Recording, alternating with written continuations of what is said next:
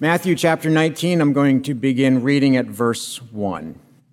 Now, when Jesus had finished these sayings, he went away from Galilee and entered the region of Judea beyond the Jordan, and large crowds followed him, and he healed them there. And Pharisees came up to him and tested him by asking, Is it lawful to divorce one's wife for any cause? He answered, Have you not read that he who created them from the beginning made them male and female, and said, Therefore, a man shall leave his father and his mother and hold fast to his wife, and the two shall become one flesh. So they are no longer two, but one flesh. What therefore God has joined together, let no man separate. They said to him, Why then did Moses command one to give a certificate of divorce and to send her away? He said to them, Because of your hardness of heart, Moses allowed you to divorce your wives. But from the beginning, it was not so. And I say to you, whoever divorces his wife, except for sexual immorality, and marries another, commits adultery. Lord Jesus, as we just sang, oh God, how we, how we need you.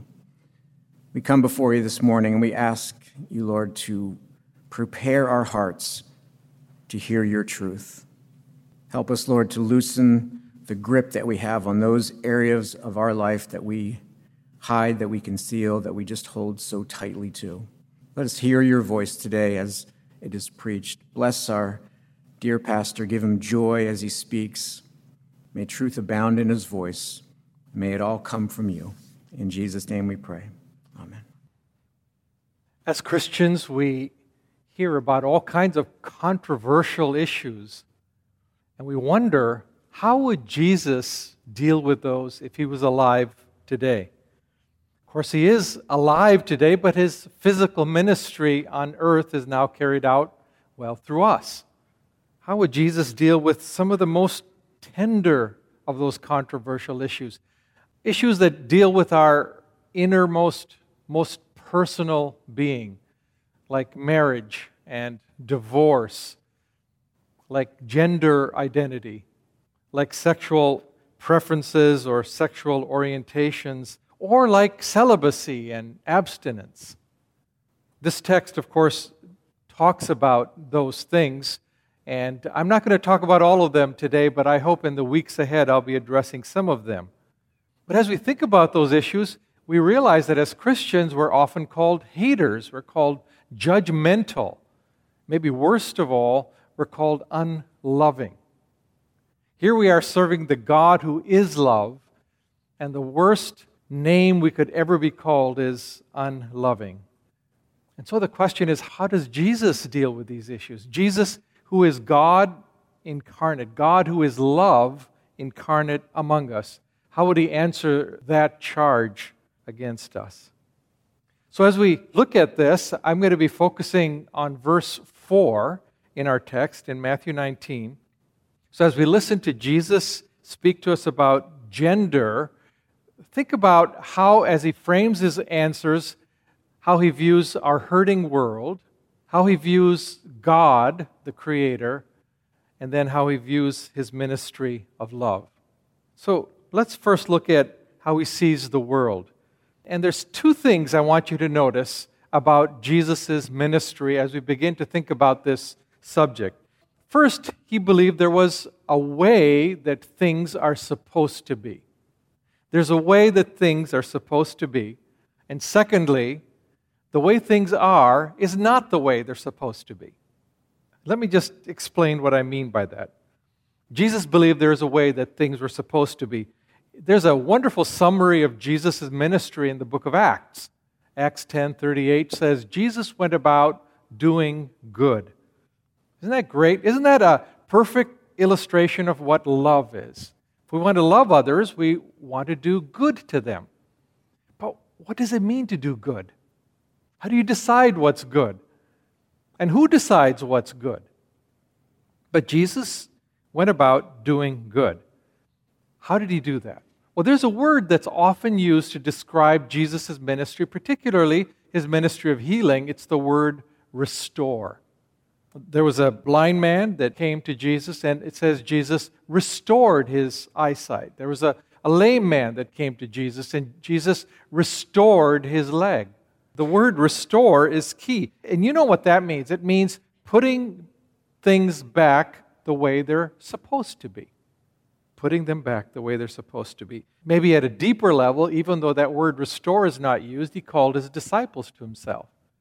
Matthew was a, well, we'd say as a tax collector, he lived a life of dishonesty and greed if he was at all typical, and Jesus called him away from that. We might say he restored Matthew to be what God intended him to be a man of integrity and honesty who follows God. Jesus is in the business of restoring, and the very word restoring implies there's a way that things are supposed to be. You can't put things back unless you know where they're supposed to go. Now, that word, supposed to be, is very controversial today. I think you know that. People will say there's no normal, there's no supposed to be about life.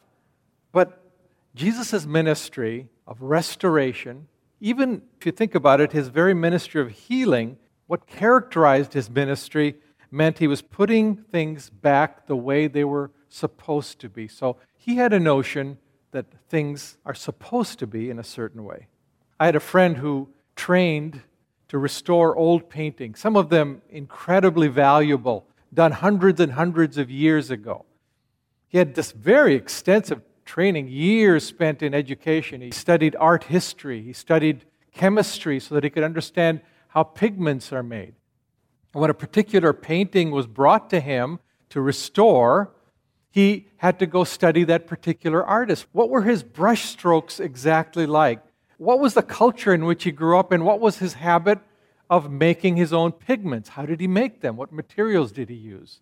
Now, why did he do all that? Well, because he wanted to find out what the painting originally was like. You can't restore a painting unless you know what it's supposed to be like originally. The very idea of restoration means there's some original design.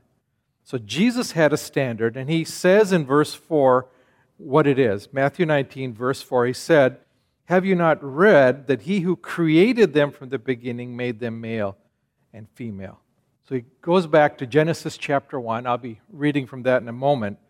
It wasn't by a vote, it wasn't by social pressure, it wasn't a crack team of social scientists deciding what is supposed to be, but it's at the beginning. He says, At the beginning, there's an original view, and that's what I'm restoring things to. So that's the first thing about Jesus' view. As he approaches this, he has in his mind that there's a way things are supposed to be. But here's a second, just as important. Things today are not the way they're supposed to be. And I think sometimes we forget that. Something has gone terribly wrong. There's no point in restoring, there's no point in healing if things aren't marred, broken, torn. And so Jesus understood that things aren't the way they're supposed to be. So Jesus healed the blind. Why? Because he knew God created eyes to see, and here's someone who's not seeing. He healed the lame because God created legs to bear our weight and transport us, and the leg isn't working the way it's supposed to be. So something has gone wrong. And Jesus' very ministry is based on that, isn't it? So the Bible says that there is something wrong. And in fact, in light with the topic I'm considering, the Bible says there's something wrong with all of us. There's something wrong with all of us as sexual beings. I'm not talking about a subset now of humanity. I'm talking about every man, woman, and child. There's something wrong with us because none of us matches up to the glory of God's purposes in creation, the way He originally made us. And that's true of all of us. And why is that? Well, Genesis, of course, points to that. In Genesis 3, it says, because we declared independence from God. We said, we don't want you to be God anymore, at least not God over us. We don't want you to define who we are, define what's right and wrong.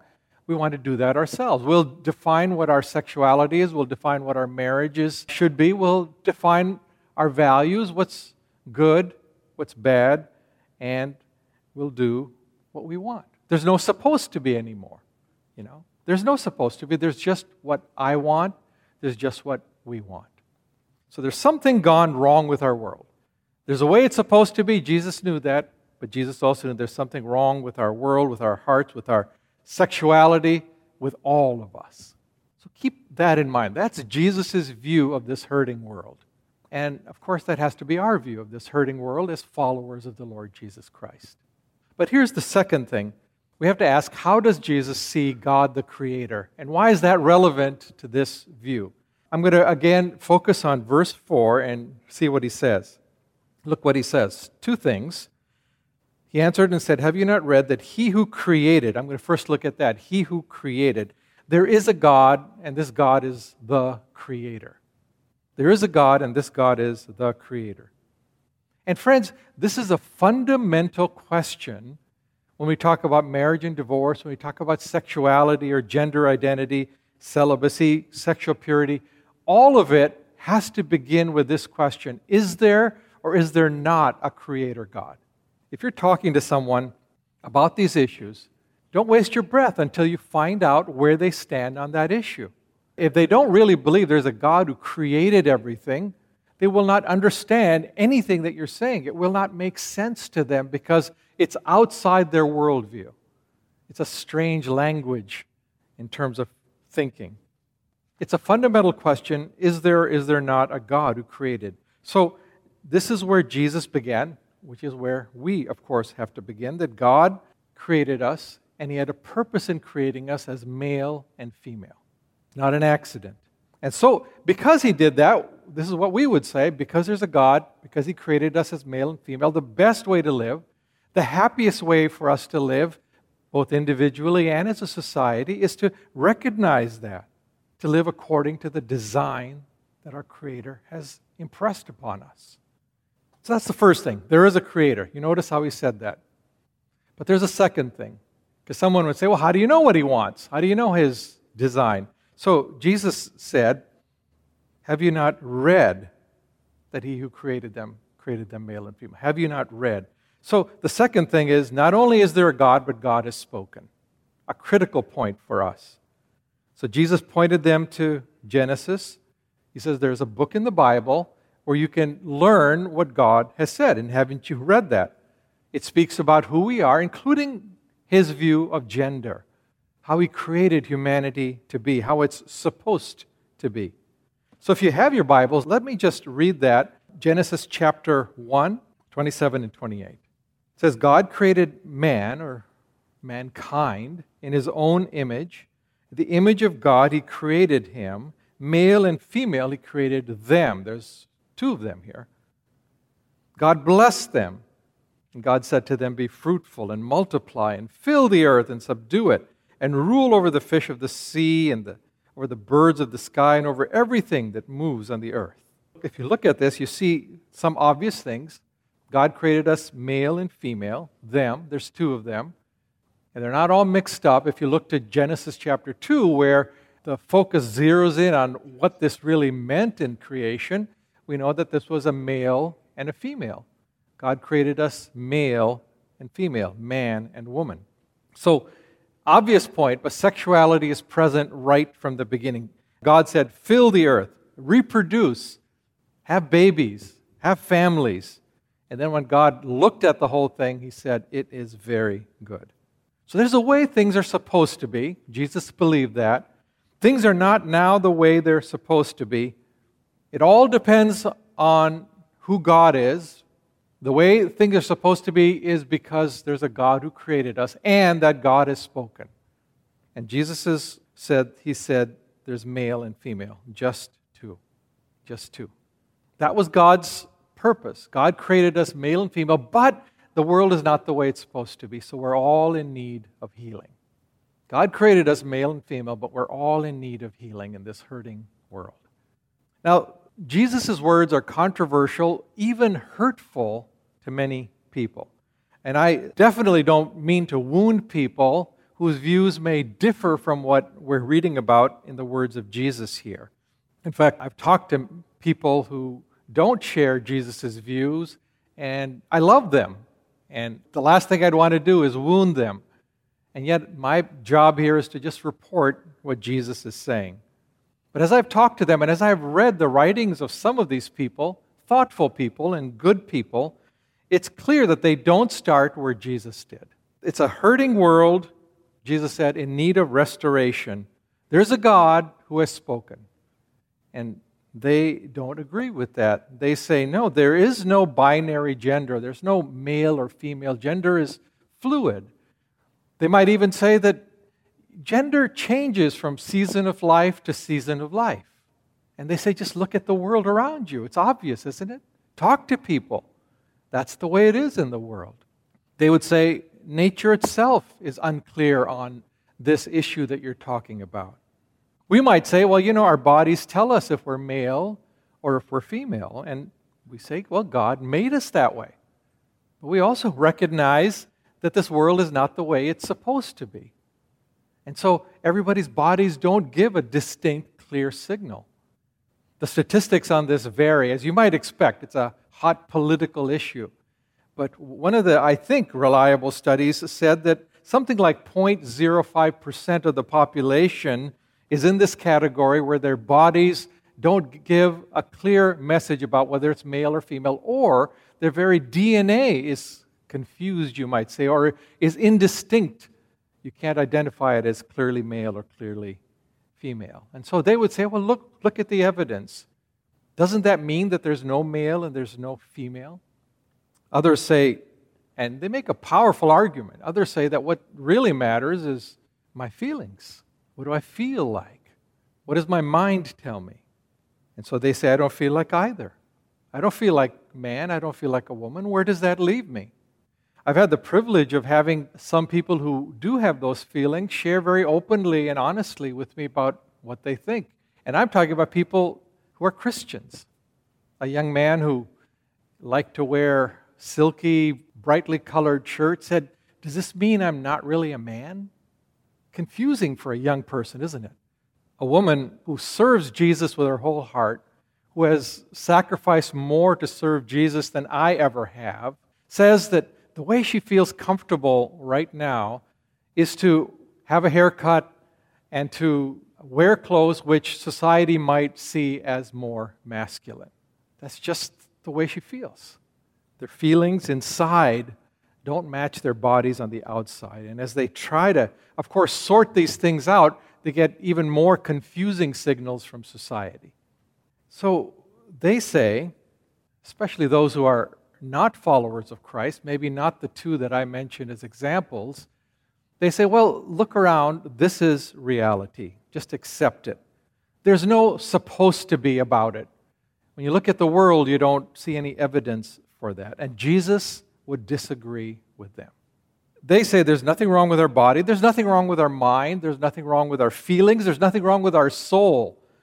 And Jesus says he came to restore restore, which means, no, we're not what we're supposed to be, none of us. They would say there is no creator and therefore no created purpose to what we are. There's no design, there's no fundamental reason why we should honor this category of male and female. Remember, long ago we talked about this parable of Nietzsche, the atheist Nietzsche, who said very honestly that when we murder God, when we throw him out as though he's dead, that then we're just hurtling through space, he said. There's no up, there's no down, there's no north, there's no south, there's no right, there's no wrong, there's no way to determine that anymore. There's just what we see. You know, I imagine it little spacecraft, no sun, no planet, no moon, and we're hurtling through empty space. All that's going on is what we see in this little spacecraft. And so we decide what's ultimately true just on the basis of what we can see. And we say, what else is there? We do our studies, we take our surveys, and that's how we determine what's right and what's wrong because there's nothing else. So they say, look at the world. There's no normal, there's no standard. So that's how we decide how to love. That's what tells us how to do good. It's based on the shifting norms of society or it's based on our feelings because there's nothing else to rely on.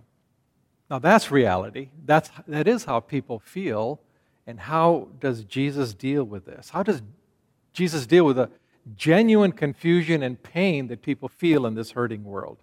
So as we look at the life of Jesus, we see that his love gave a very radically different option, a kind of love that is not easily understood today. That's why, by the way, I spent the past three weeks trying to talk about what it meant to say that God is love.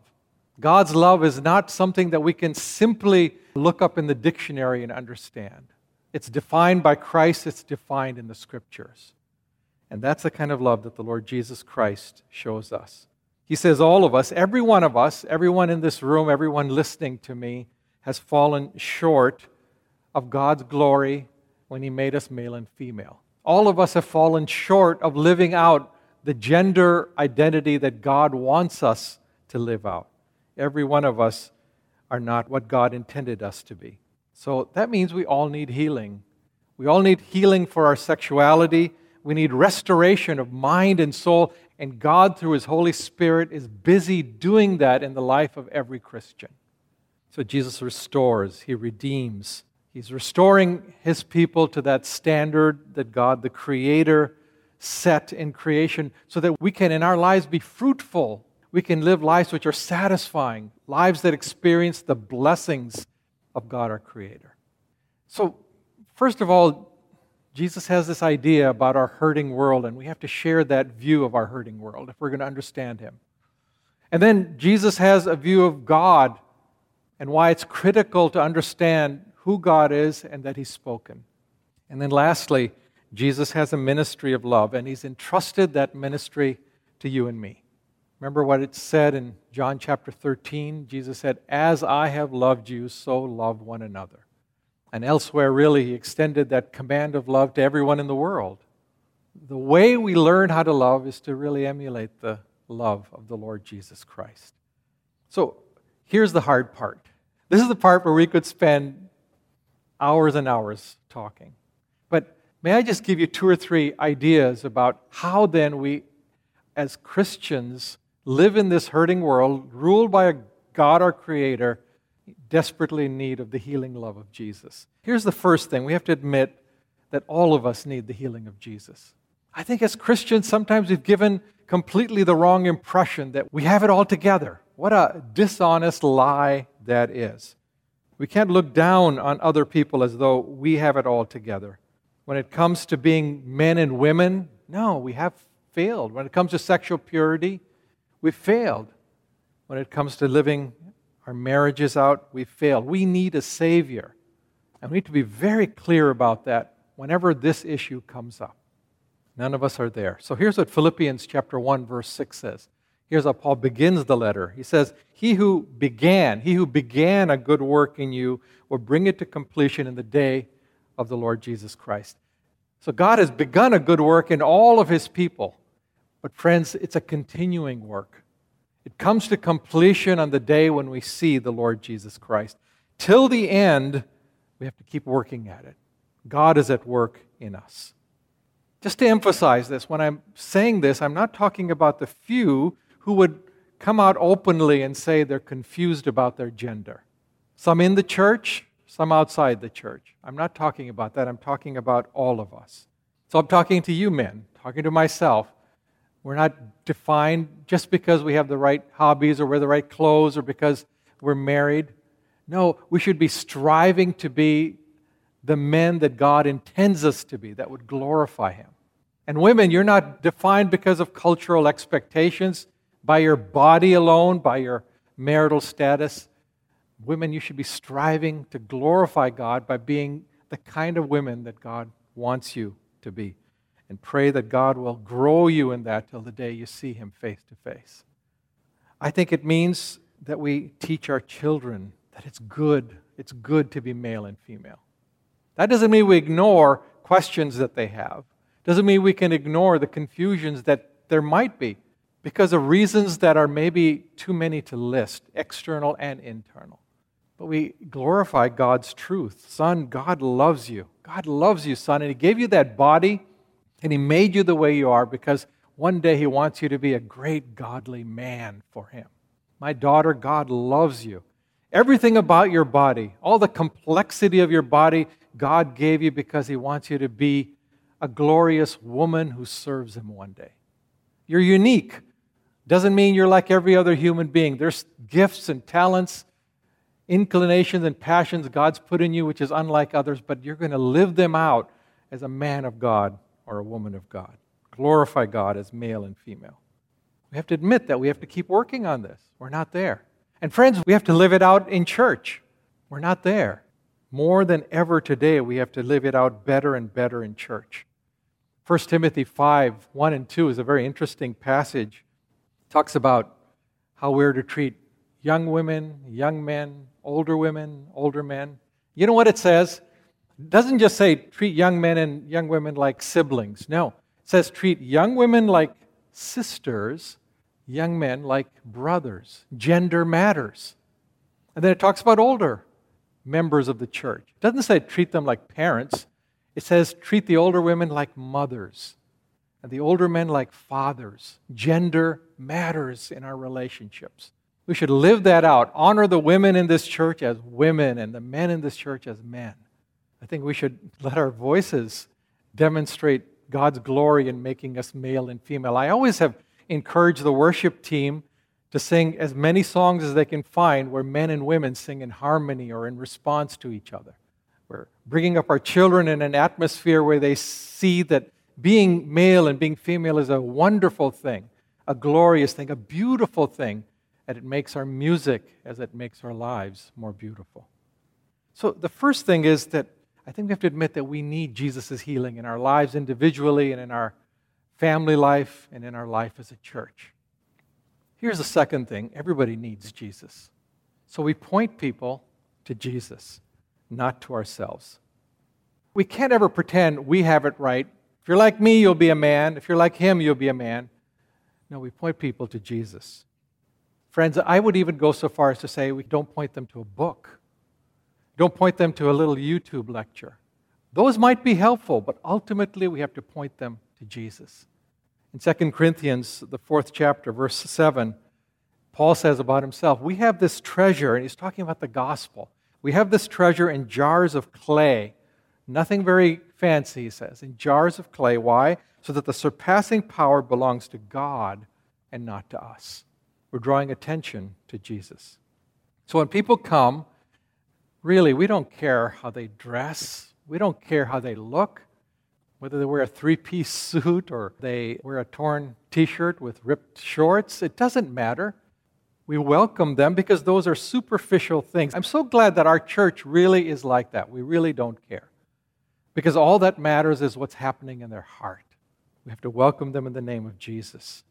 If they ask questions, we have to speak. Sometimes we don't speak if we don't know the answers, but if we do, we speak with clarity, with reason, and with the testimony of our own lives pointing them to the Creator who is love and who's revealed himself in Jesus. And what we do, we invite them to trust in Him. Not in us, not in our view of the world, not in our politics, but to trust in the Lord Jesus Christ. And friends, that's a very hard thing to do. In fact, I think as I read the Bible, it can't be done unless the Spirit of God works in our hearts. To entrust the most tender parts of our lives to someone else and say, Go ahead, do what you want with this is a very hard thing to do. Change me, make me what you will. We have to tell them who Jesus is. Did you know that the same God who made the glory of the autumn leaves outside is the one who made you male and female? That's his wisdom, that's his beauty, that's his glory. You can trust him. And the same God came to us in the person of the Lord Jesus Christ. He suffered because he loved you so much. He gave his life so that he could make peace with you. You can trust him. Jesus is worthy of your trust. That's the message we have to give. And then, as we point them to Jesus, we can pray. You say, I don't know what to pray. I don't know what to pray for my son, my daughter, I don't know what to pray for my friend. I beg to differ. I know exactly what to pray. There's a way that things are supposed to be. That's what Jesus said. And so we pray, Lord, May your will be done on earth as it is in heaven. This person that I love so much, God, there's nothing better, more blessed than for this person to exhibit your glory, for this person to be restored and healed and become what you said he was or she was supposed to be. May your will be done on earth as it is in heaven. And then what happens? Well, then we leave things in the hands of God because in His time, gently, lovingly, he works in all of us until He restores us. I don't know if you've ever seen a broken bone or if you've ever had a broken bone. I don't know how many of you have ever broken a bone. Yeah, there we go. There's a few. Not happy, is it? I broke bone in my first year in school, first grade. I broke a bone. I was doing something naughty, I admit, which is why I broke it. One good thing that came out of it is that up till then, I always was confused about what was right and left, but I broke my left arm, and after that, there was no confusion at all. And boy, it was painful. Really painful. The arm was sort of bowed up. I vaguely remember that. When somebody came to help me, I screamed, Don't touch it! Stay away. We don't want people to touch those wounded parts of our lives, do we? It's only going to cause more pain. Just stay away from this. But finally, they took me to the hospital, and I was surrounded by some very loving, gentle, caring doctors and nurses. And they set the bone in place, they put a cast on, and I left happy. Healing, healing, not healthy, but healing. And so glad that I was taken care of, restored. They knew how to do it. They knew how the bone was supposed to be, and they set it right, and they restored it. Friends, Jesus is in the business of restoring all of us. Revelation chapter 21, verse 4 says, He will wipe away every tear from their eyes. There's a day coming when all the hurt and confusion will be erased. And right now, the healing process is going on. It says, And death shall be no more, neither shall there be any mourning, nor crying, nor pain, for the former things have passed away. And then this, and he who is seated on the throne said, Behold, I make all things new. He restores everything. Behold, I make all things new. Amen. Let it be. Let's pray. Lord, as we pray, we begin with ourselves because we need your grace, that wonderful healing touch that only comes from your hands. And we need it to touch us deeply, Lord, all of us who, variety of ways, grumble or, or feel hurt or are confused about how you've made us when we think about our sexuality. When we think about our sexual desires, we think about where they lead us. Then we pray, Lord, for our loved ones. We pray for our friends, especially those, Lord, who are looking for healing and peace apart from you. Lord, be that good shepherd who goes out and finds them and brings them home. All this we pray through your holy name, the name of Jesus. Amen. Sexuality is such a powerful part of our lives, which is why we desperately need the grace and the healing of the Lord Jesus Christ in our lives. I think there are some whose sexual desires, whose sexual identities fall outside of these boundaries that we've been talking about today, and some who are listening here or listening on live stream, and they may be wondering then, am I outside of God's love? Am I outside of the grace that we've been singing about? And the answer is absolutely not. I love you. We love you. And more importantly, God in heaven loves you. I love the words of Jude chapter 1, verse 24. He says, He is able to keep you from stumbling, to present you blameless before the presence of His glory with great joy. I love that. He is able. He's able to keep you from stumbling. So that's my benediction. May our, may our Savior, who created you, may He heal you body and soul. May He give you endurance to glorify Him as men and women till the day you see Him face to face. Amen.